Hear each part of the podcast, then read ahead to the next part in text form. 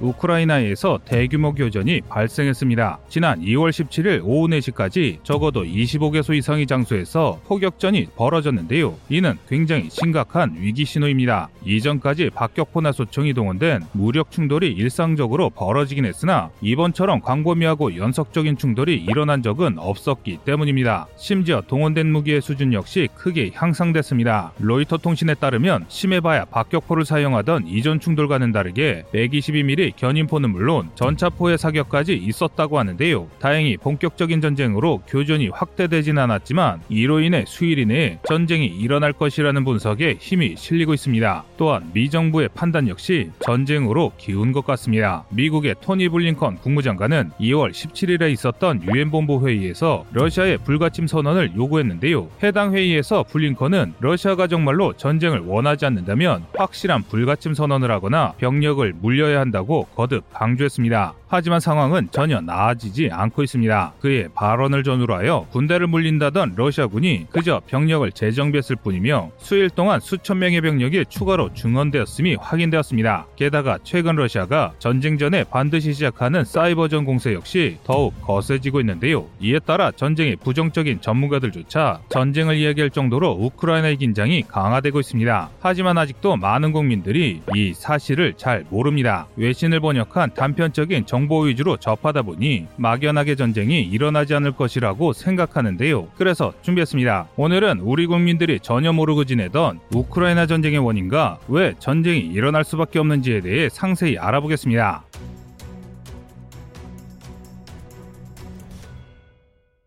2월 18일을 기준으로 미국 바이든 대통령이 러시아가 침공을 선언했다고 확언했습니다. 바이든은 우리는 러시아 군대가 우크라이나 공격을 내주 또는 수일 안에 계획하고 있고 감행하려 한다고 믿을 만한 근거를 갖고 있다라며 러시아가 우크라이나의 수도 키예프를 목표로 삼고 있다고 지목했는데요. 심지어 러시아가 침공할 것이 정말 확실하냐는 기자의 질문에 확신한다는 답변을 내놓기까지 했습니다. 그런데 이는 사실 어느 정도 예견된 일이었는데요. 러시아가 군을 군을 물릴 생각이었고 미군 역시 그에 대응해 군을 배치 중이기 때문입니다. 현재 전쟁을 원치 않는다는 러시아는 군을 철수한다며 오히려 병력을 증강하고 철수하는 척하던 병력 역시 인근 주둔지에서 장기 주둔을 위한 재정비 중입니다. 이에 따라 동유럽의 군사 위기가 최악으로 치닫고 있는데요. 하지만 러시아의 입장이 아예 이해가 안 가는 것도 아닙니다. 우리 국민들은 잘 모르는 사실이지만 러시아는 과거 소련 시절부터 유럽에 주둔한 미군을 굉장히 무서워했습니다. 있습니다. 특히 미군이 대규모로 움직이는 군사훈련에 굉장히 예민한데요. 이를 증명하는 사건이 바로 1983년 11월에 있었던 에이블 아처 83 훈련입니다. 1983년 11월 7일 대서양 북대조약기구 나토는 미군을 중심으로 4만 명의 병력을 직결시킨 초대형 군사훈련을 기획했습니다. 나토군의 지휘통제 체계를 점검하고 화학전과 핵전쟁 그리고 핵이 없는 전면적인 재래식 전쟁에 대응할 수 있도록 하는 게 목적이었는데요. 그런데 이 훈련 소식을 들은 소련 지도부는 미국이 선제 공격을 위한 기습 작전을 준비한다고 생각했습니다. 비슷한 시기에 유럽으로 퍼싱2 준중거리 핵탄도 미사일이 배치되기 시작했는데 이러한 이유는 무엇보다 자신들이 저지른 잘못이 있었기 때문입니다. 그 사건은 대한민국과 아주 관련이 깊은데요. 바로 1983년 9월 1일에 있었던 대한항공 칼 007편 격추 사건입니다. 1983년 3월 8일 미국 대통령인 레이건은 소련을 악의 제국 제국이라 칭하는 연설을 하며 전쟁 위기를 고조시켰습니다. 그래서 그 후로 수개월간 소련 방공군과 미공군 정찰기 사이에 치열한 충돌이 있었는데요. 그런데 이렇게 심각한 상황에서 우리 대한항공의 007편이 항로를 오인해 충돌이 자주 벌어졌던 소련 영공으로 들어가는 비극이 발생했습니다. 그 결과 멀쩡히 날아가던 민항기를 미국의 정찰기라 오판한 소련 방공군이 007편을 격추하는 참사가 일어났습니다. 이로 인해 미 하원 의원 로렌스 맥도날드를 포함 포함해 246명의 승객과 23명의 승무원이 희생됐는데요. 이에 따라 양국의 긴장 관계가 최악으로 치달았습니다. 9월 26일에는 소련 미사일 방어 체계가 인공위성의 잔강을 ICBM 발사로 인해 핵 전쟁이 벌어질 뻔하기도 했을 정도입니다. 이렇게 위기가 지속되는 와중에 한 달도 지나지 않아 초대형 군사훈련이 진행되니 소련 상층부가 겁에 질리는 것도 당연해 보이는데요. 이들은 심지어 나토의 대대적인 군사훈련을 선제기습이라 판단하고 먼 먼저 핵 공격을 가할 것을 진지하게 검토하기도 했습니다. 그만큼 소련은 미국이 무서웠습니다. 그런데 2022년 현재를 기준으로 나토는 더 동쪽으로 이동했고 미국은 더 강해졌으며 러시아는 오히려 쇠약해졌습니다. 그러니까 러시아로서는 미군이 동유럽에 배치되는 것만으로도 심각한 위기의식을 느낄 수밖에 없는 상황인 것이죠. 게다가 러시아는 전신인 소련이 강한 힘을 휘두를 때 동유럽 국가들을 착취했습니다. 애당초 러시아가 소련 시절 동유럽 국가들을 잘 관리했다면 냉전 종료 후 동유럽 국가들이 나토에 가입할 일도 없었을 것입니다. 과거부터 러시아는 각종 원자재와 생산물을 헐값에 러시아로 집중시킨 뒤 이를 재가공해 다시 동유럽에 비싼 값에 되팔았으며 저항하는 동유럽인들은 장대에 매달고 탱크로 밀어버렸는데요. 이 때문에 헝가리, 프라하, 폴란드 등지에서 많은 현지인이 목숨을 잃었습니다. 그래서 이런 일을 겪은 동유럽 국가들은 러시아를 한국을 식민 지배했던 일본처럼 바라봅니다. 그래서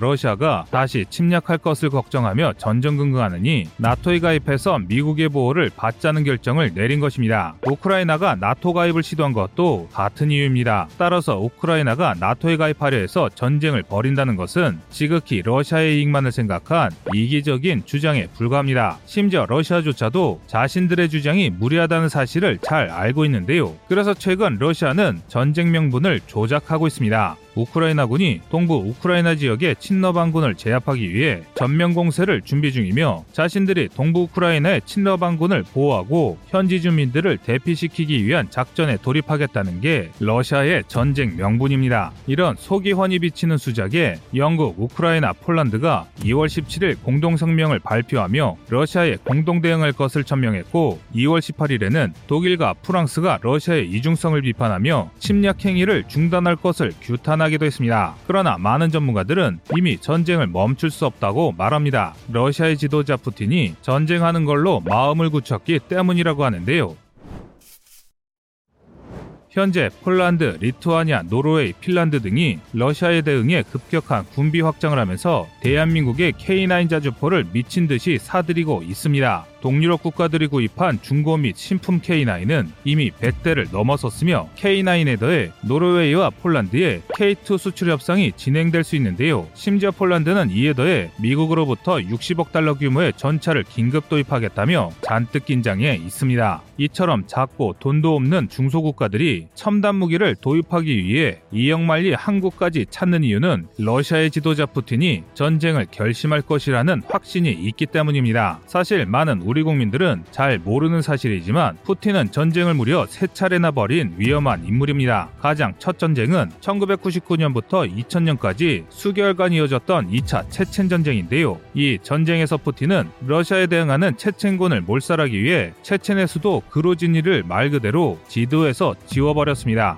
열압력 탄도와 신형 다연장 로켓 그리고 폭격까지 동원할 수 있는 모든 화력을 동원해 수십만 명의 민간인이 살던 대도시를 평탄화한 뒤 점령했습니다. 심지어 점령 이후 반군을 옹호하던 체첸인들 상당수가 러시아군에게 목숨을 잃었는데요. 이때 공식적으로 2만 5천 명이 생명을 달리했습니다. 그런데 이마저도 축소된 자료라고 합니다. 국제관계 전문가들의 분석에 따르면 실제 수치는 최대로 계산할 경우 그 10배에 달하는 25만 명이 희생됐다고 분석하는데요. 당시 체첸 인구가 110만 명이었다는 점을 생각하면 인구의 4분의 1을 삭제한 것입니다. 그런데 놀랍게도 이 사건으로 인해 러시아 국내에서 푸틴의 지지율이 크게 올랐습니다. 1차 체첸 전쟁에서의 치욕스러운 참패와 체첸의 극장태를 분노하던 국민들이 푸틴을 지지하기 시작한 것인데요. 이를 통해 독재 정권의 기틀을 확실히 잡은 푸틴은 이후 2008년 베이징 올림픽 중 나모세티아 문제로 조지아와 두 번째 전쟁을 벌였습니다. 열흘간의 전쟁 결과 양측 합계 3천여 명의 전 사상자가 발생했고 750여 명의 조지아 시민이 죽거나 다쳤습니다. 이번에도 러시아는 나모세티아와 아파지아를 조지아에서 분리 독립시켜 러시아의 영향권에 두는 데 성공했습니다. 이 덕에 푸틴의 지지율은 연이은 전쟁에도 불구하고 오히려 상승했습니다. 결국 이 두 사건을 계기로 푸틴은 전쟁은 절대 하면 안 되는 비극이 아니라 정권이 위태로울 때 지지율을 올릴 수 있는 좀 피가 많이 흐르는 쇼 정도로 치부하기 시작했습니다. 이를 증명하는 사건이 지난 2014년 크림반도 합병 사건인데요. 전쟁의 맛을 들인 푸틴은 2014년 크림반도 내 친러 세력과 연계해 우크라이나의 핵심 항만 지역을 기습 점령한 후 합병했습니다. 그리고 이 사건을 기점으로 유럽의 전쟁 위기감이 고조되기 시작한 것입니다. 과거 소련의 확정이 질려 러시아의 손길을 무시하고 나토에 자진 가입했던 동유럽 국가들에게 크림 합병은 소련의 부활을 꿈꾸는 푸틴의 새로운 침략으로 받아들여진 것입니다. 특히 국경지대에서 러시아의 종속국인 벨라루스 위협에 폴란드와 리투아니아, 우크라이나가 함락되면 러시아와 직접 국경을 마주해야 하는 루마니아, 몰도바 등이 발칵 뒤집혔는데요. 현재 시점인 2022년 2월 17일에서 18일 양일에 걸쳐 미군이 루마니아, 우크라이나 국경에 야전 기지를 건설하면서 우크라이나를 지원할 준비를 갖출 수 있었던 것도 우크라이나의 함락을 막기 위한 동유럽 국가들의 지원이 있었기 때문입니다. 그리고 이렇게 군대를 배치한 미국은 계속해 확인된 러시아의 작전 계획을 유출하며 러시아에게 전쟁을 하지 말 것을 경고하고 있는데요. 하지만 전쟁으로 세 번이나 크게 이득을 본 푸틴의 생각은 바뀌지 않고 있습니다. 이 때문에 러시아는 다른 국가들의 개입을 막기 위해 우크라이나 상공을 비행하는 민간 비행기도 자신들을 공격하는 미사일로 볼 것이며 이로 인해 핵전쟁이 일어날 수 있다고 으름장을 놓는 한편 지금 이 순간에도 우크라이나의 여러 정보기관을 향해 사이버전 공격이 감행되고 있습니다. 뿐만 아니라 우크라이나군의 통신체계에 대한 대규모 전자전 공격을 진행 중입니다. 또한 러시아군의 주력인 T-80, T-90 전차들이 러시아 각지에서 우크라이나 국경으로 수송되고 있다는 영상들이 계속해서 흘러나오고 있습니다. 이런 상황에서 한국의 방위사업청장은 노르웨이와 폴란드가 요구한 K2 전차 수출에 관한 협상을 위해 유럽 현지를 순방하고 있습니다. 부디 우리 정부가 국익을 최대한 확보하면서 대한민국이 전쟁의 불길에 휩쓸리지 않는 현명한 처세와 외교가 필요한 때입니다. 여러분의 생각은 어떠신가요?